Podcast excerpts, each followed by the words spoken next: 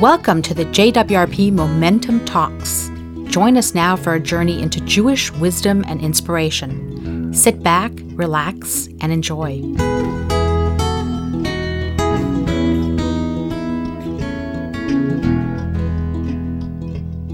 Well, for most of you listening to this, you have just had one of the greatest experiences of your life.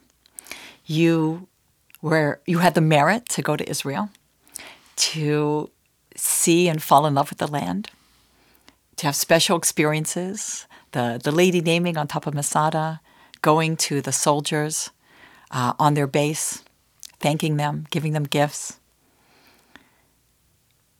We had Shabbat together in the old city of Jerusalem.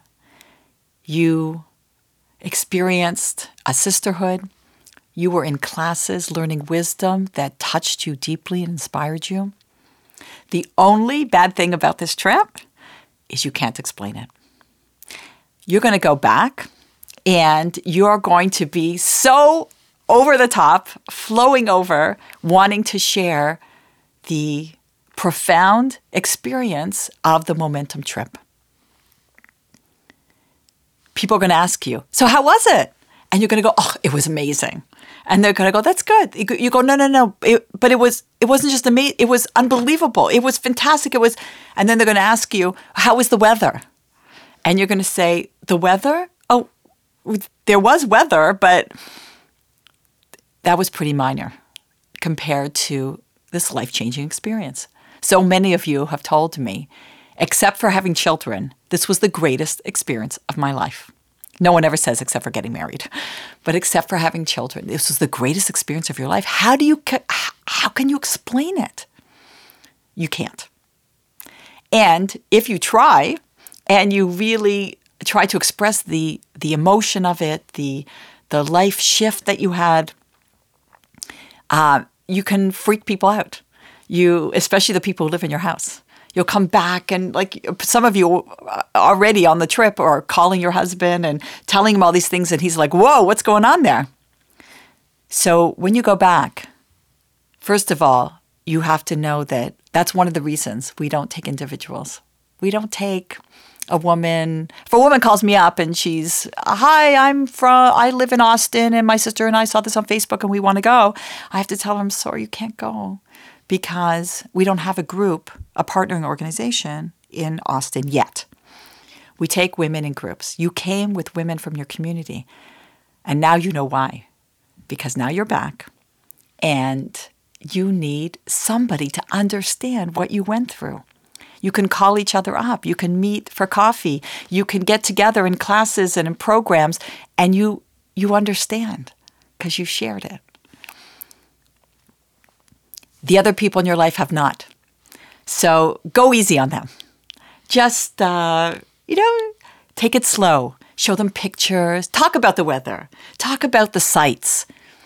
They're not going to understand really the experience that you had, but slowly, slowly you can bring it in.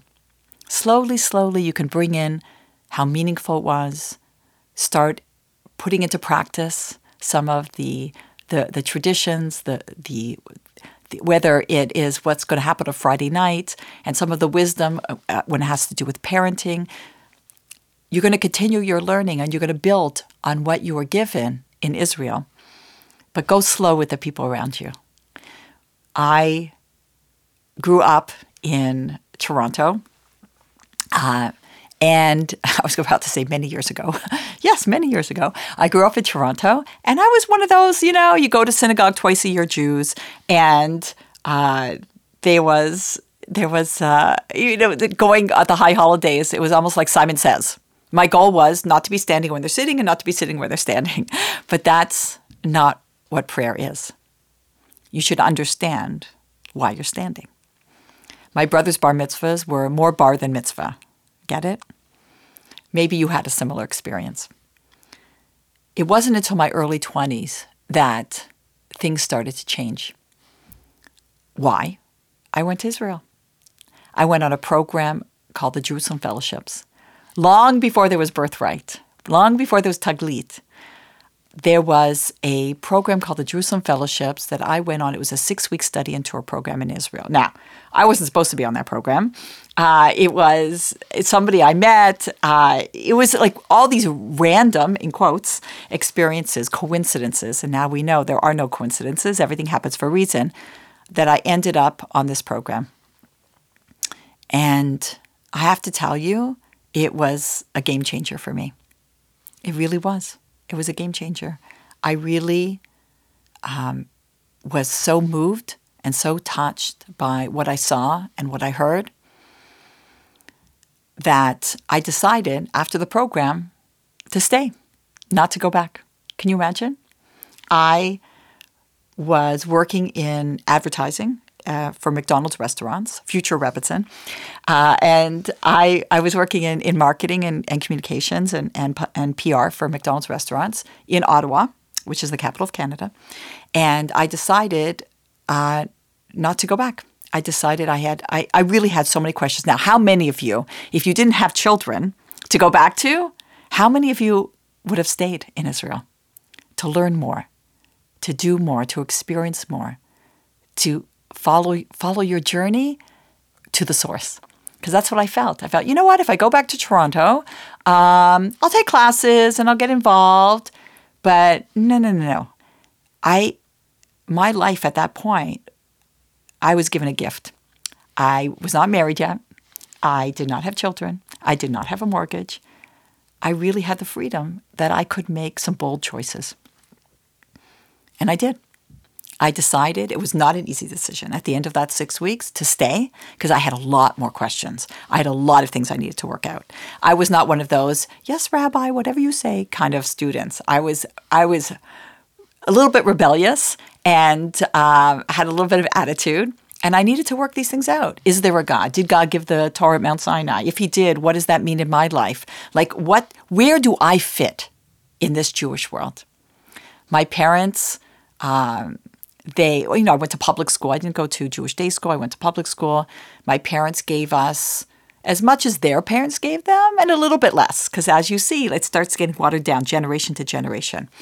My grandparents, on one side, my mother's parents came from Russia. My father's parents came from Poland.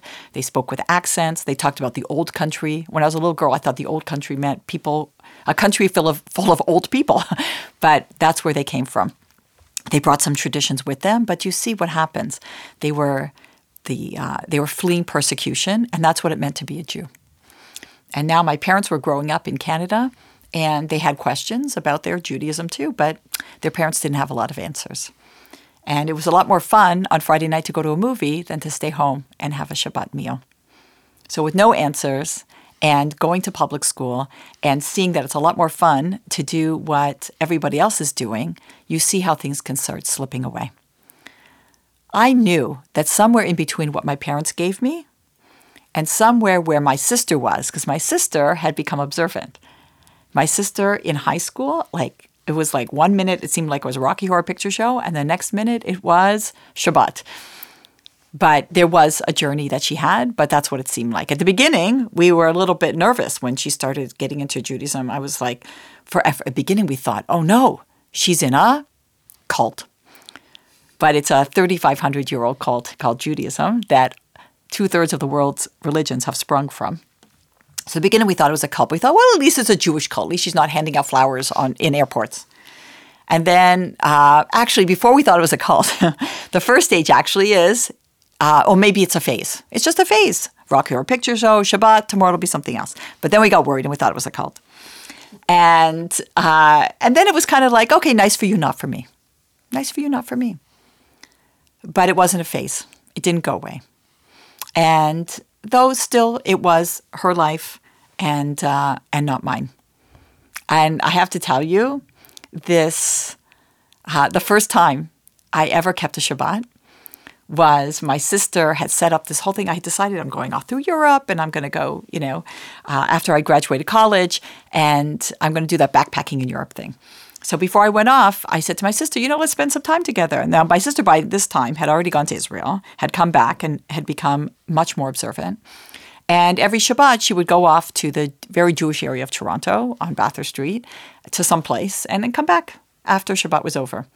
So she said, if you really want to, if you really loved me, you would spend time with me on Shabbat. Like, come with me and spend a Shabbat with me. I go, Miriam, I'm not spending Shabbat with you. She goes, if you really loved me, you would. So she guilted me into it. And I said, fine, fine, fine. I'll spend Shabbat with you. So this was my first Shabbat. You ready? My first Shabbat.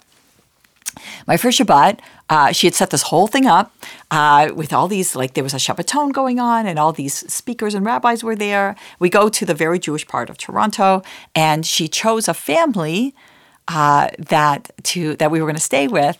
Uh, where the woman of the house was a professional because I was very into my career. I was very, you know, on that track. So she thought, oh, this would be good if I met an observant woman who was a professional.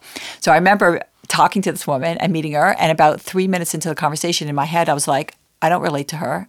Okay, I don't have to be observant. So, which was very judgmental of me. It's like meeting somebody, I don't know, of any ethnic origin and wh- whoever they are and what they do. Oh, that's the way those people are. My memories of that Shabbat were they ate all the time. Okay, there was so much food all the time, which wasn't I wasn't so into. And I was really feeling very claustrophobic. So we did a whole Friday night thing. And I remember, oh, so, so interesting. Um, I remember asking questions to the rabbi, not because I wanted the answers, because I had attitude. I had like A for attitude. I was like, yeah, what about this? What about that? And at one point I asked him a question. He goes, that's a good question. I don't know, but I'll look into it and get back to you. And I remember I was really taken aback. Like, what? You're a rabbi. You, you're supposed to know everything. Because twice a year we went to a synagogue and the rabbi was up on the stage, right? Like farther away from us, closer to God. And, and if you ever asked him a question, he'd have an answer, even though you would never ask him a question. And here's this rabbi, he's a real person. And he said, I don't know. Good question. I'll get back to you. So I filed that away. But by the next day, I was like, I was like, I'm done. Okay. And I said to my sister, I said, Miriam, um, nice for you, not for me. I'm leaving. She goes, but, but, but Shabbat is not over yet. I said, Miriam, nice for you, not for me. And I'm packing up my stuff. And she's trying to convince me to stay. And we're in a very religious part of, of Toronto. And I'm packing my stuff, going to the driveway with my sister trying to convince me to stay, getting into my car and driving away on Shabbat. And as I'm pulling out of the driveway, she's literally like, uh, like uh, beside the car with me with the window down trying to convince me. I'm like, Miriam, read my lips. Nice for you, not for me. And I drove away. And I felt like I had escaped from prison. And that was my first Shabbat.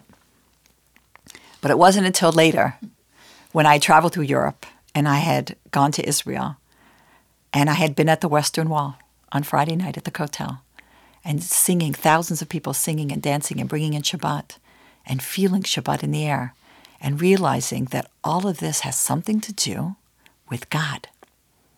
And that was really my opening to asking questions and trying to see where do I fit. Somewhere between my parents and my sister was me. And I didn't know where that was. So I decided to stay after that six week program to figure out where do I fit in this.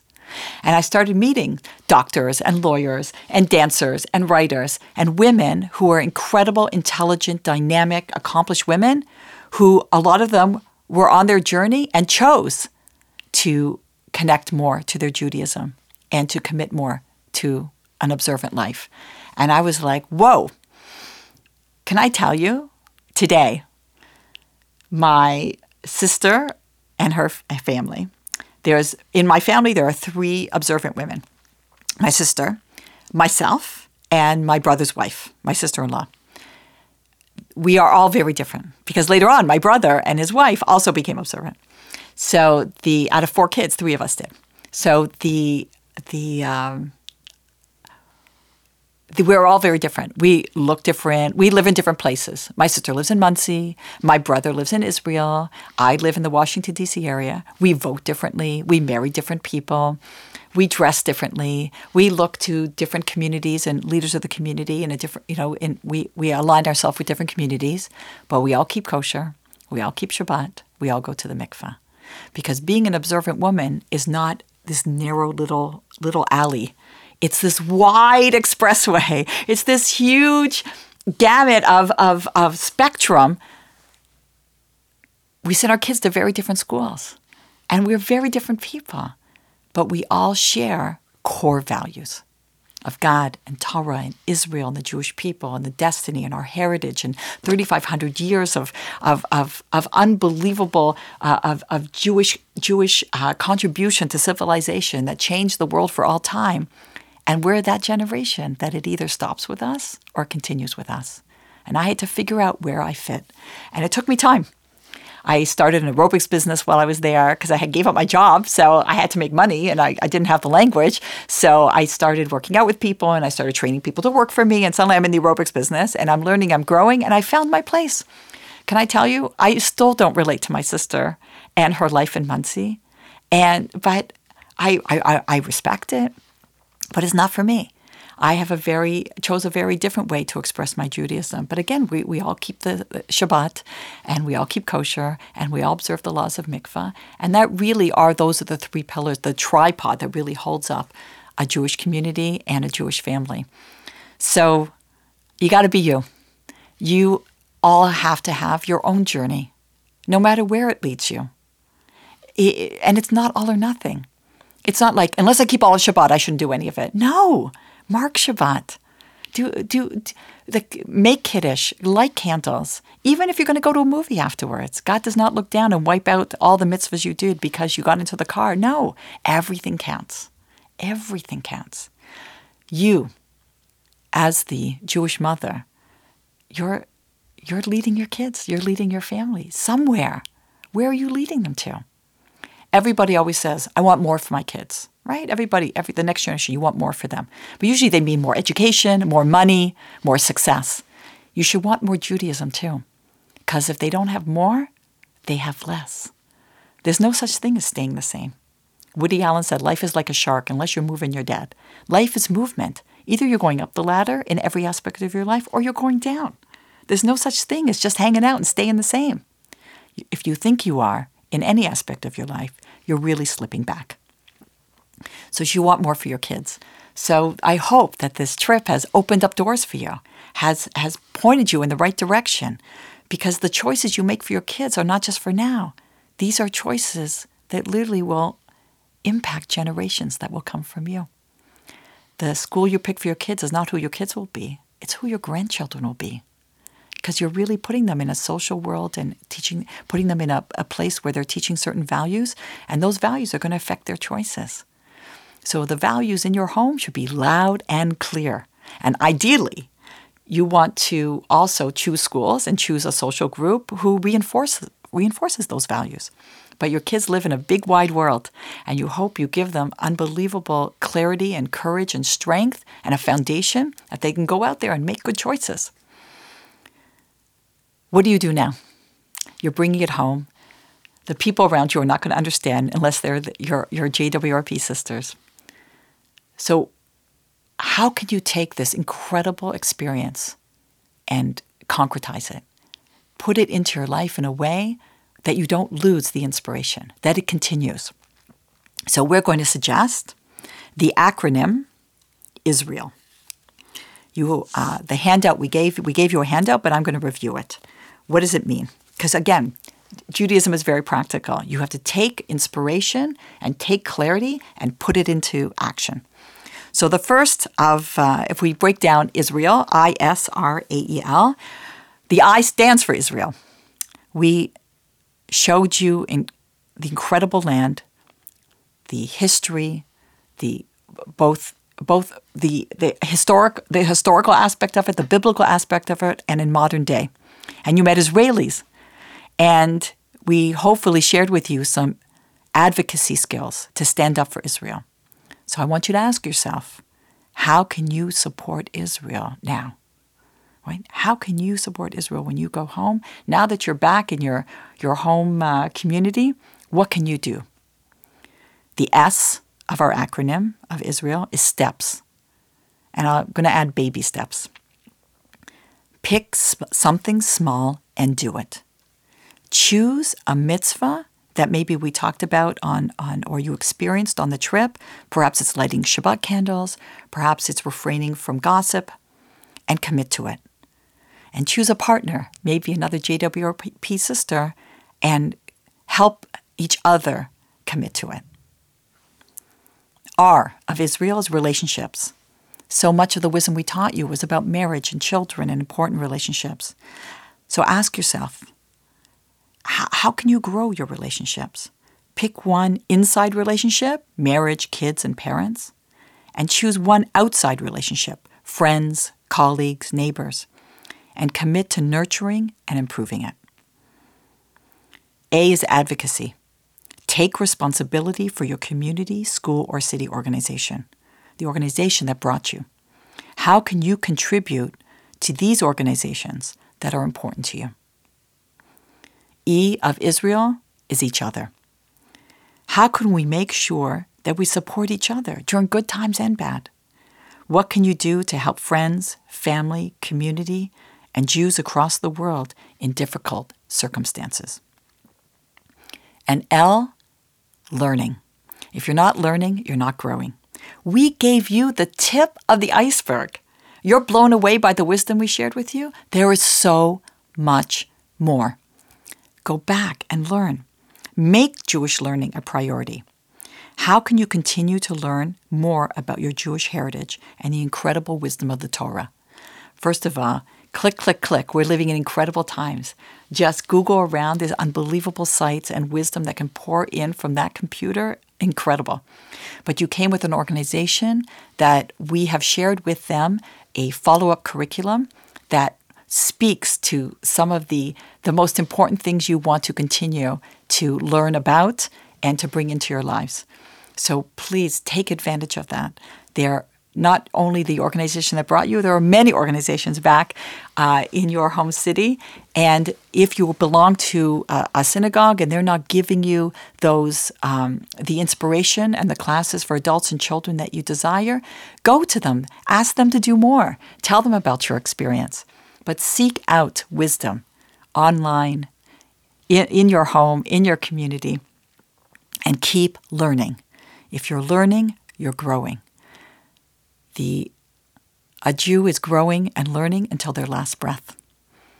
We hope and pray that we gave you something so special on this trip. The Almighty gave you a gift. And as we said on the first day, it was something that somehow you merited it. It's no coincidence that some you did something, the Almighty said, This is your year. And don't beat yourself up. Oh, if only I would have known this years ago, I would have made different decisions. Everything is basha'a tova. Everything is in the right time. You came to Israel at exactly the right time. This is when you were supposed to experience it and hear it and and fall in love with it. If you were supposed to do it 10 years ago, it would have happened 10 years ago. Everything is in the right time. You chose in terms of the decisions you've made in your marriage and your and your and raising your children. Perhaps you'll make different decisions now, now that you know more. We can only do as much as we know. But now is the time you were supposed to learn it. And it's never too late. Don't think things can't be improved, things can't be undone. You can go back to that kid that you've been messing up with and you can put it straight and you and again, seek out more. We gave you uh, a lot of wisdom and a lot to think about and a lot to put into action, but there really is more. So don't get down on yourself and know that parenting, marriage, and the path towards your potential, this is not a sprint. This is a marathon. Sometimes it's three steps forward and two steps back, but at least you're up a step. I'll just end with a story that uh, this happened to me uh, a few years ago. My oldest was, I don't know, she's now in her mid 20s. So she, back then she was probably, I don't know, maybe like 10 years old, nine, 10 years old. And I was in New York and I was at a conference for Rebbitzins, Rebbitzin conference. And I brought my daughter with me to New York and I wanted to go visit my sister who, as I said, lives in Monsey, which is about, you know, almost an hour outside of New York City, I would say. And I uh, back then I couldn't afford to rent a car, and uh, and there were very limited bus service to get there. So I was trying to figure out how to get out there. So one of the other Rebbitzins, rabbis' wives who was there, said, "Oh, I live in the same city, Monsey." And her husband works in New York City. So she goes, Let me, I'll get a ride home with my husband. You take my car and you go visit your sister. And um, and then when on the way home, we'll we'll pick I'll pick up my car. Great. So back then there was no uh, GPS and there was no MapQuest and there was no Google Google Maps. So she actually wrote out the directions. And I'll never forget the first direction she wrote on the page. She wrote, "The car is facing the way you want to go." And then she wrote out the rest of the directions. So my daughter and I laughed. We laughed. It was like such a, and it really stayed with us. The car is facing the way you want to go. Later on, I remember at one point she was going through a little bit of a struggle and she was heading to Israel, and I wrote her a plane letter, a letter that you open up on the plane. And when and the first thing I said in the letter was, "The plane is facing the way you want to go." So I think the number one thing that we gave you on this trip is we helped you face the way you want to go in your marriage, in your parenting, in your Judaism, in your connection to Israel, in your commitment to take responsibility in your community. You're facing the way you want to go. We're here to help you. We're here to be a resource. Your fellow JWRP sisters are there to support you. Go slow with the family and friends around you. Try to connect them to learning, to classes, to the community, to the organization who, who brought you. Encourage them to go to Israel. Get your, if you're married, get your husband on the, the men's trip. Send your kids on the incredible amount of programs that are available. If you're wondering which one is best, please contact us. We're, we're here to help you. But you're the lead because you're the mother. And you light Shabbat candles, you bring light into your home. Light is not just light. Light is clarity. Light, you're going to light up the life of everybody around you, and you're going to pave the way, hopefully, so that they also are facing the way that they want to go and they need to go. We love you. We care about you. Stay in touch with us. Go easy when you go home. And ask the Almighty to help you every step of the way. Thank you for listening to the JWRP Momentum Talks. We hope that you have been inspired as you continue on your Jewish journey. Visit us online at jwrp.org